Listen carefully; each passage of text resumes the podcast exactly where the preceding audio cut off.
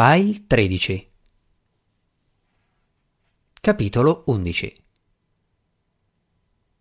Thailandia. Per il suo lavoro, Beth Anders viaggiava in tutto il mondo e ormai conosceva tutti gli imbrogli. Quando il ragazzino l'avvicinò in una via di Bangkok chiedendole l'elemosina, lei rispose di no, cortese ma decisa, sapendo che l'avrebbe consegnata a qualche bastardo che sfruttava i poveracci come lui. Proseguì lungo la strada affollata nel distretto di Patpong, tenendo la borsetta davanti a sé con una mano sulla fibbia. La sera i negozi si sarebbero illuminati di neon sgargianti e le ragazze si sarebbero piazzate fuori dai club mostrando la loro mercanzia. Ma nel tardo pomeriggio il panorama appariva solo desolante. Oltre ai numerosi carretti di cibo coperti da ombrelloni, la strada brulicava di ambulanti che vendevano riviste e materiale che Bette preferiva non guardare. Le farmacie vendevano prodotti senza ricetta, a un prezzo ridicolo rispetto a qualsiasi altro paese. I più richiesti erano Valium e funghi psichedelici. Per chi prediligeva gli anestetici allo stato liquido c'erano bar da ogni parte. Turisti già ubriachi si portavano avanti per la serata, facendosi largo tra i motocicli e i tuk-tuk. Per quanto Beth si sentisse al sicuro a quell'ora del giorno, era lieta di avere al suo fianco Raven Malloy, attenta a tutto ciò che avevano intorno. La guardia del corpo non aveva una borsetta e teneva le mani libere all'altezza dei fianchi. Dovevano proprio scegliere una delle zone più malfamate di Bangkok per l'incontro, commentò Beth. Sono trafficanti di droga, tagliò corto l'altra con la sua voce da contralto. Cosa ti aspettavi? All'inizio avevano fissato per le due del mattino, ma gli ho detto di scordarselo.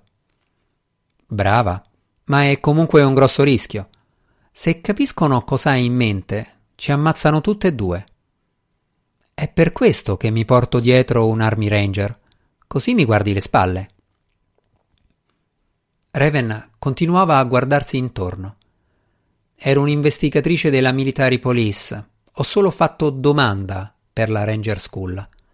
Ma hanno cominciato ad ammettere donne solo dopo che ho lasciato l'esercito. Sono sicura che ti avrebbero presa. Raven alzò le spalle. Non lo sapremo mai. Forse mi hanno fatto un favore. Questo lavoro è pagato meglio. Se ce la caviamo, sì. Un uomo sulla trentina, bianco, in maglietta e pantaloni corti, barcollò verso di loro, vide Raven e sputò nella sua direzione. Lei non si fermò e Beth fece altrettanto.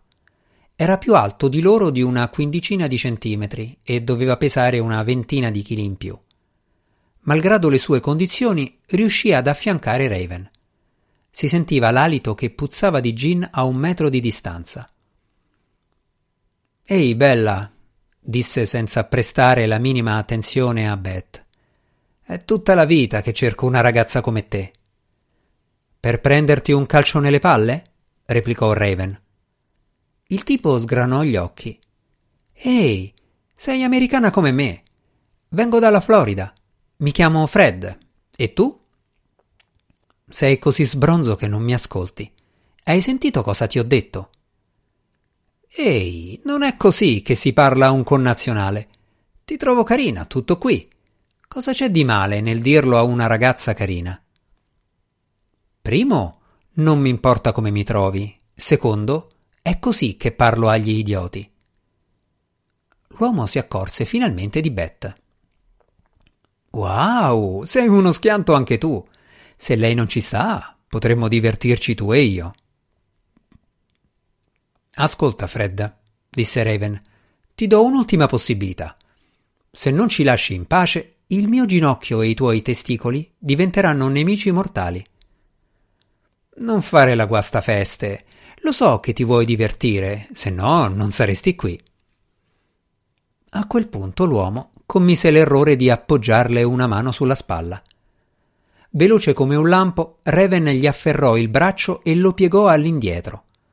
Fred emise un guaito e cercò di impedirle di spezzargli il polso.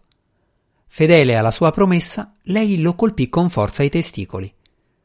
L'uomo svuotò i polmoni con un suono strozzato, cadde in ginocchio e si rannicchiò gemente in posizione fetale, con le mani premute tra le gambe. Raven proseguì senza fermarsi, come se si fosse liberata di un sassolino fastidioso in una scarpa.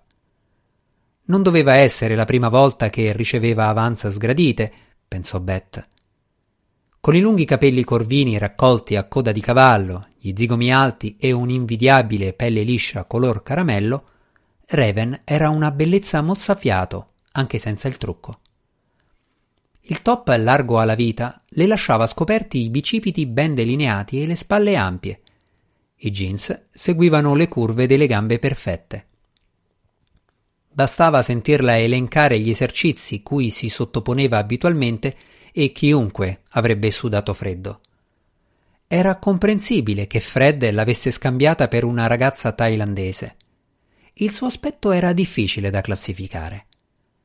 Raven poteva passare per araba, indiana, ispanica o polinesiana, ma in realtà era una nativa americana, un misto di Cherokee e Sioux. Il cognome irlandese veniva dai genitori adottivi, entrambi militari. I suoi tratti le permettevano di mimetizzarsi tra decine di etnie e culture diverse in tutto il mondo. Beth, dal canto suo, era così caucasica che avrebbe potuto apparire in uno spot per il turismo in Scozia. Alta quanto Raven, aveva una folta chioma rossa e ondulata e la pelle candida. Faceva jogging ogni volta che poteva e si teneva in buona forma, ma non poteva competere con il fisico atletico della sua guardia del corpo. Decise di frequentare più spesso la palestra dell'albergo sentivano ancora i gemiti di Fred alle loro spalle quando raggiunsero un locale chiamato Nightcrawlers. Beth si fermò e alzò gli occhi verso l'insegna, una scritta al neon accanto all'immagine di una donna magrissima. Ricorda, disse Raven, se le cose si mettono male, stammi accanto. Aveva esplorato il locale la sera prima e illustrato a Beth la configurazione dell'edificio, compresa la posizione delle uscite. Diceva che voleva sempre sapere come andarsene da qualsiasi posto se era necessario. Ho già trattato con tipi del genere, assicurò Beth. L'unica cosa che gli interessa è il denaro. Non aggiunse che si trattava di gente senza scrupoli, ma forse si intuiva dal suo tono di voce. Possiamo sempre lasciar perdere, tornare alla macchina e fare una telefonata all'Interpol. Beth poteva essere apprensiva, ma era anche determinata. E perdere l'occasione di guadagnare 5 milioni in un giorno, rinunciando al furto d'arte più clamoroso della storia? replicò.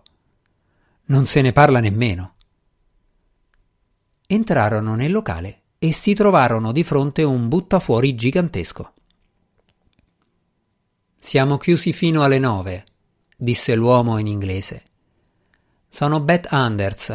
Udom ci aspetta. Il buttafuori annuì e indicò una rampa di scale sul retro. Udom era il nome del trafficante di droga thailandese che aveva organizzato l'incontro. Betten non conosceva il suo cognome, non glielo aveva nemmeno chiesto.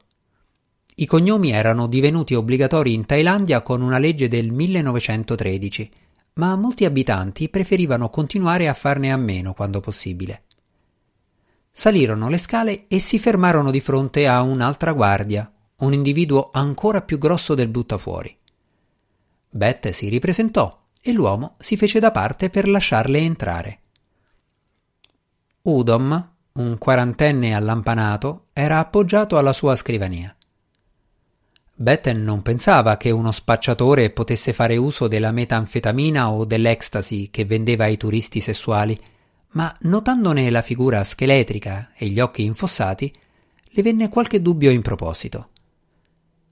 Nell'ampio ufficio c'era una dozzina di uomini.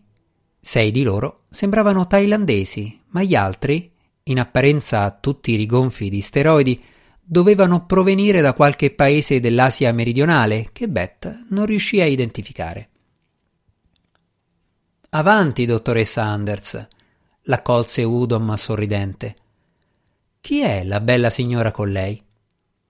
La mia assistente Raven. D'accordo, pensiamo agli affari. Beth sentì il cuore accelerare quando vide cosa stesse rigirando tra le dita Udom. Era una decorazione di bronzo lunga una trentina di centimetri, a forma di aquila, il cui posto sarebbe stato in cima all'asta di una bandiera. Era l'oggetto che cercava da oltre 25 anni e quel pusher ci giocherellava come se fosse stato un fermacarte da quattro soldi. Beth si occupava di storia dell'arte. Si era laureata alla Cornell University e poi aveva cercato di ottenere una posizione accademica. Ma i suoi piani erano deragliati quando una compagnia di assicurazioni le aveva chiesto di valutare un Picasso nell'attico di un miliardario a New York aveva scoperto che il dipinto era stato rimpiazzato da una copia eccellente e il suo contributo alle indagini aveva permesso di recuperare l'originale del valore di 10 milioni di dollari. Una volta scoperto il suo talento come investigatrice, era diventata richiestissima nel mondo dell'arte. Non solo aveva fatto risparmiare milioni alle compagnie assicurative recuperando opere scomparse, ma le sue particolari competenze le avevano permesso di incrementare i propri guadagni fornendo consulenze a privati e case d'aste. Si era fatta una reputazione anche sul mercato nero. Dopo essere stata raccomandata a Udom da una persona con cui aveva già lavorato, aveva ricevuto dal trafficante la richiesta di autenticare e valutare un dipinto di grande valore che, a detta di Udom, Beth avrebbe riconosciuto immediatamente. Dato che lei non era disposta a lavorare per chiunque, il thailandese le aveva inviato come biglietto da visita una fotografia dell'aquila di bronzo accanto a una foto di un giornale recente, come prova della sua serietà. Posso? chiese Beth, tendendo le mani in un gesto riverente. Udom le porse l'aquila di bronzo. È qui per questo, lei la prese e trattenne un brivido di emozione nel toccare un oggetto quasi mitico nel mondo dell'arte. Nel 1990 l'Isabella Stewart Gardner Museum di Boston aveva subito il più grande furto della storia. Erano state rubate 13 opere, inclusi dipinti di Vermeer, Rembrandt, Degas e Manet. I quadri erano valutati complessivamente 500 milioni di dollari e per il loro recupero ne erano stati offerti 5, che nessuno aveva ancora reclamato. L'aquila, che a suo tempo aveva decorato l'asta di una bandiera napoleonica, valeva da sola una ricompensa di 100.000 dollari. Per decenni si era temuto che i ladri avessero distrutto le opere e si erano perse le speranze di recuperare i dipinti ma l'aquila era la prova che almeno qualcosa si era salvato. Beth ne aveva memorizzato le fotografie e ora che l'aveva in mano si sentiva mancare il fiato. Dal vivo i dettagli erano ancora più impressionanti, ma lei doveva rammentare che i suoi obiettivi non si limitavano a quell'unico oggetto. Aprì la borsetta ed estrasse una lente da gioielliere per esaminare l'aquila da vicino anche se già non aveva dubbi sulla sua autenticità. La sua vera intenzione era quella di applicare la microtrasmittente che teneva nel palmo della mano, in modo da arrivare a rintracciare anche i dipinti. Da anni circolava la voce che i mercanti di droga usassero opere d'arte preziose come garanzia per le loro transazioni. I dipinti erano più facili da arrotolare e trasportare su un volo internazionale, rispetto a milioni di dollari in contanti e passavano da una gang all'altra come una sorta di valuta. L'unico problema era sincerarsi che si trattasse di opere autentiche. L'aquila di bronzo veniva utilizzata per dimostrare la provenienza delle opere usate nelle compravendite. Beth aveva considerato la possibilità di coinvolgere l'Interpol perché effettuasse una retata, ma temeva di perdere la rara opportunità di localizzare i quadri scomparsi. Quindi aveva elaborato un piano per recuperare tutto quanto. La trasmittente era più piccola della SIM del suo cellulare, flessibile, trasparente, con un lato adesivo ad alta resistenza. Beth non doveva fare altro che inserirla alla base dell'oggetto, nell'apertura per l'asta da bandiera, senza che nessuno se ne accorgesse. Dopodiché se ne sarebbero potute andare. Quando l'aquila fosse tornata nel magazzino del suo attuale proprietario, lei avrebbe potuto avvisare l'Interpol perché recuperasse i dipinti e, nel contempo, incassare la ricompensa che le spettava. Allora? disse Udom. Beth premette la rice trasmittente nell'apertura con il pollice, approfittando del fatto che Raven stava catalizzando l'attenzione degli uomini presenti. Nessuno si sarebbe accorto dell'elemento estraneo nell'aquila di bronzo se non avesse saputo cosa cercare. Posso confermare senza ombra di dubbio che si tratta dell'oggetto rubato al Gardner Museum, dichiarò lei. Udom si rivolse agli stranieri e sorrise. Allora, a quanto pare siamo in affari, Tagan. Questi, che doveva essere a capo dell'altro gruppo, fece un cenno di assenso e si avvicinò reggendo un tubo di plastica. Ne fece scivolare fuori una tela arrotolata che distese sulla scrivania. Ci dica quanto vale, disse. Beth rimase a bocca aperta. Tagan le aveva appena messo davanti con noncuranza un capolavoro dell'impressionismo francese di 30 x 49 centimetri intitolato Schätz Tortoni di Edouard Manet. Sì, ce lo dica, disse Udom. Fece un cenno ai suoi che sfoderarono le pistole e le puntarono sui visitatori. Ha detto di avere un test per verificare se è vero. Mi dimostri che non stanno cercando di ingannarci. Beth si voltò verso Raven, che sembrava più calma che mai ma era chiaro che dietro i suoi occhi gli ingranaggi giravano furiosamente. La guardia del corpo le rivolse uno sguardo rassicurante che la fece passare dal panico a semplice terrore. L'investigatrice si avvicinò al Manè rendendosi conto di quanto fondamentale fosse la sua stima.